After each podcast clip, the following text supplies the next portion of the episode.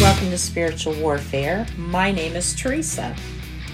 Today I will be reading from the book Imagine Heaven by John Burke Near Death Experiences, God's Promises, and the Exhilarating Future That Awaits You. Forward by Don Piper.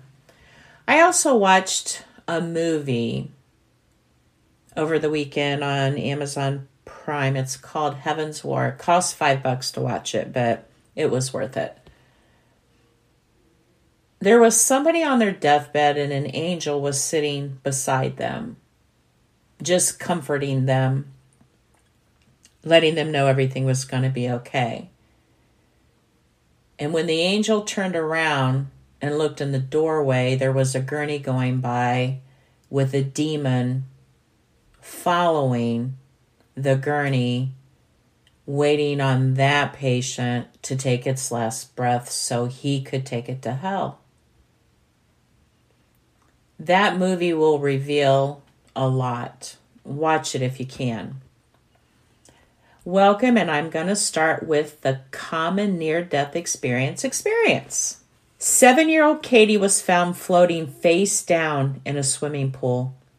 A pediatrician resuscitated her at an emergency room, but she remained profoundly comatose. Massive swelling of the brain, no gag reflex, with an artificial lung breathing for her. He gave her a 10% chance of surviving. Astonishingly, she made a full recovery within three days. When she returned for a follow up appointment with the pediatrician, Katie recognized Dr. Morse. She told her mom, That's the one with the beard. First, there was this tall doctor who didn't have a beard, and then he came in. First, I was in a big room, and then they moved me to a small room where they did x rays on me. She explained the way the doctors put a tube down her nose, all accurate, but seen while her eyes were shut and her brain was deeply comatose. Morse asked her what she remembered about her near death drowning. After all, if it resulted from a seizure, she might have another one. Katie responded, Do you mean when I visited the Heavenly Father? That's a good place to start, Morse said, skeptical skeptical yet intrigued. Tell me about meeting the Heavenly Father.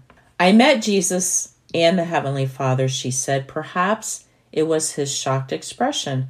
Perhaps her natural shyness kicked in. Whatever the reason, that's all she'd say for the appointment. The next week, Katie was more talkative. She remembered nothing of the drowning, but recalled an initial darkness, then a tunnel through which Elizabeth came.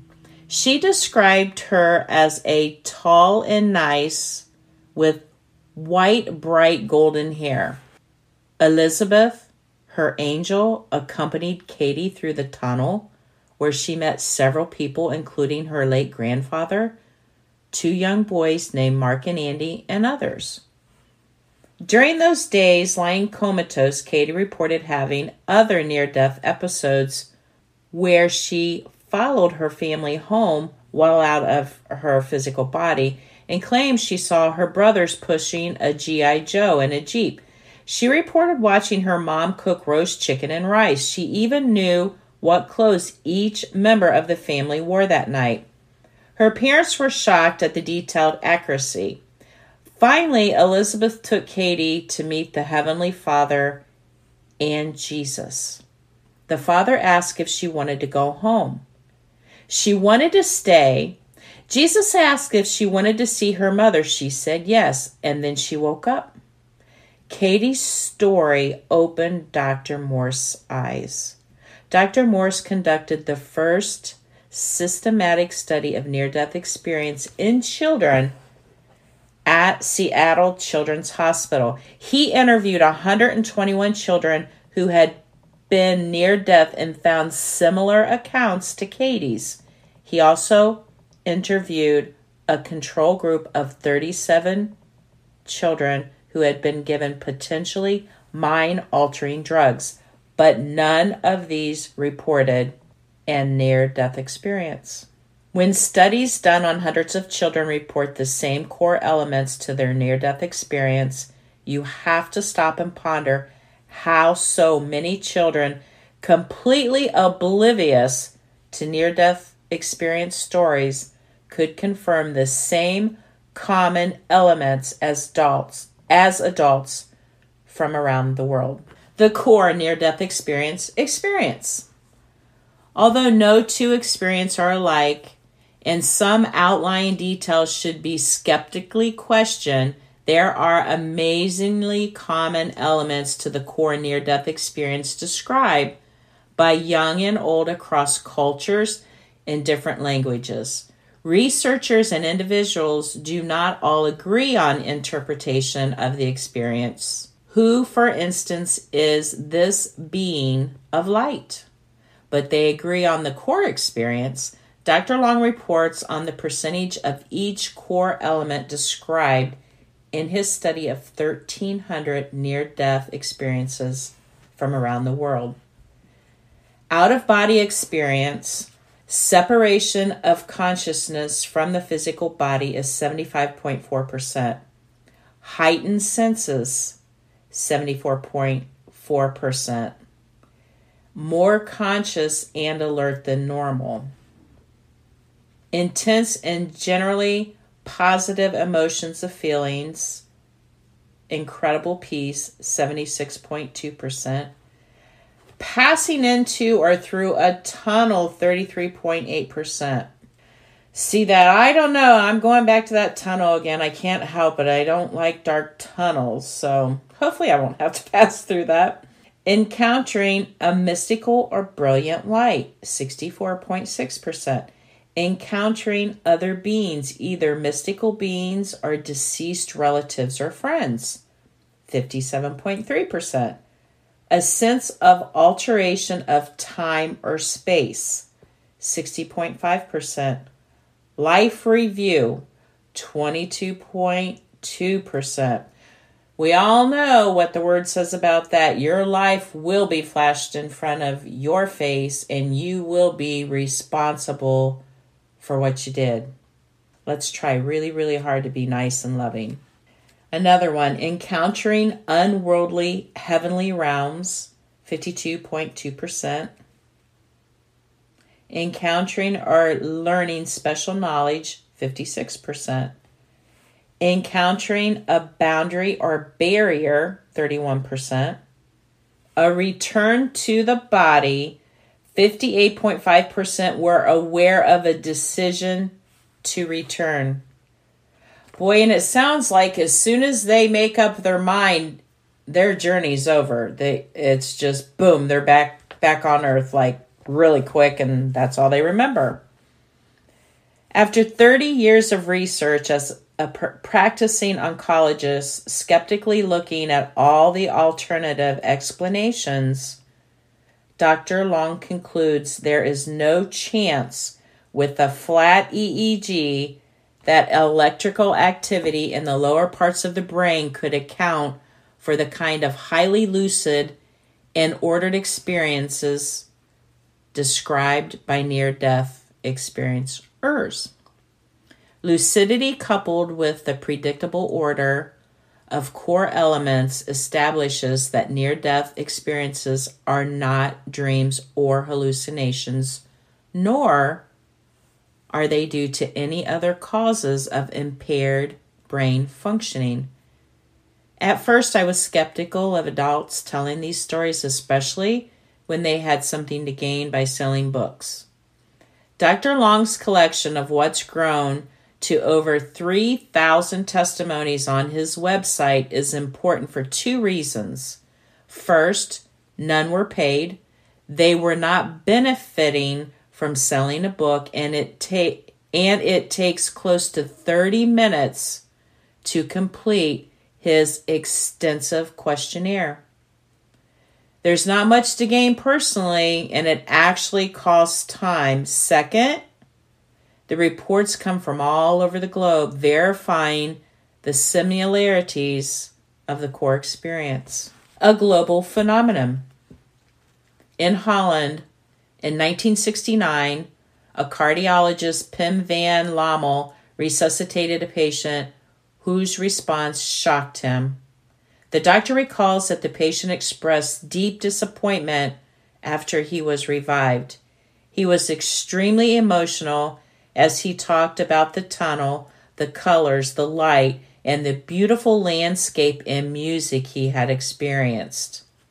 The term near death experience did not yet exist, and I had never heard of people remembering the period of their cardiac arrests, says Dr. Van Lommel.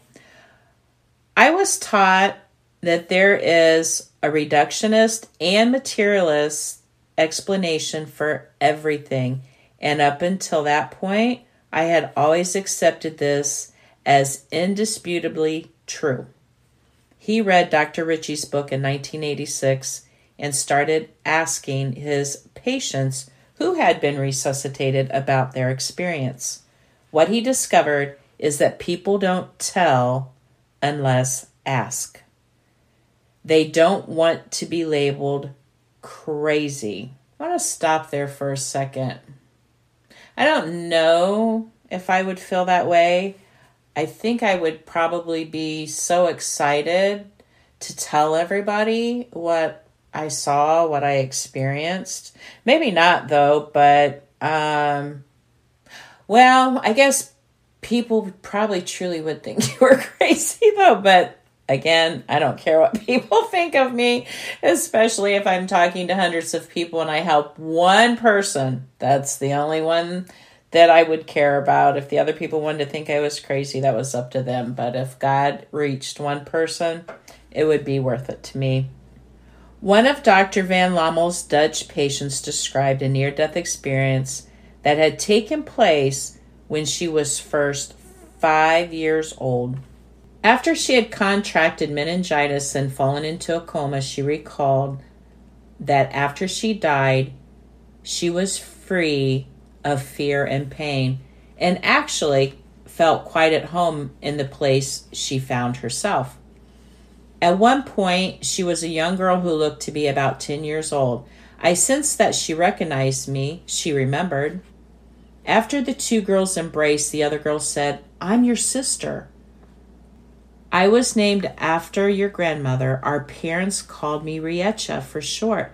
After kissing her, Rietje said, You must go now. And in a flash, the young girl with meningitis returned to her body. To the relief of her parents, opened her eyes. She excitedly told her parents about the experience and even drew them a picture of the sister who had welcomed her. My parents were so shocked that they panicked, she recalled. They got up and they left the room.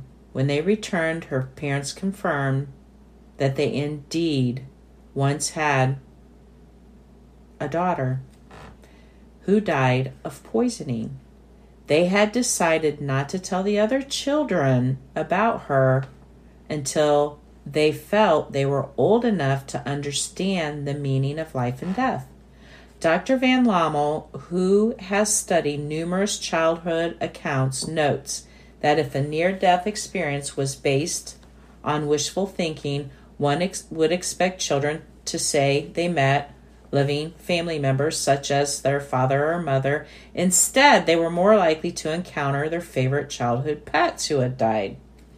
Dr. Van Lommel also found that very young children rarely experience a life review it seems those begin around the age of six. And like adults, children find it difficult to talk about their experience. Not all good, but not every near death experience is positive.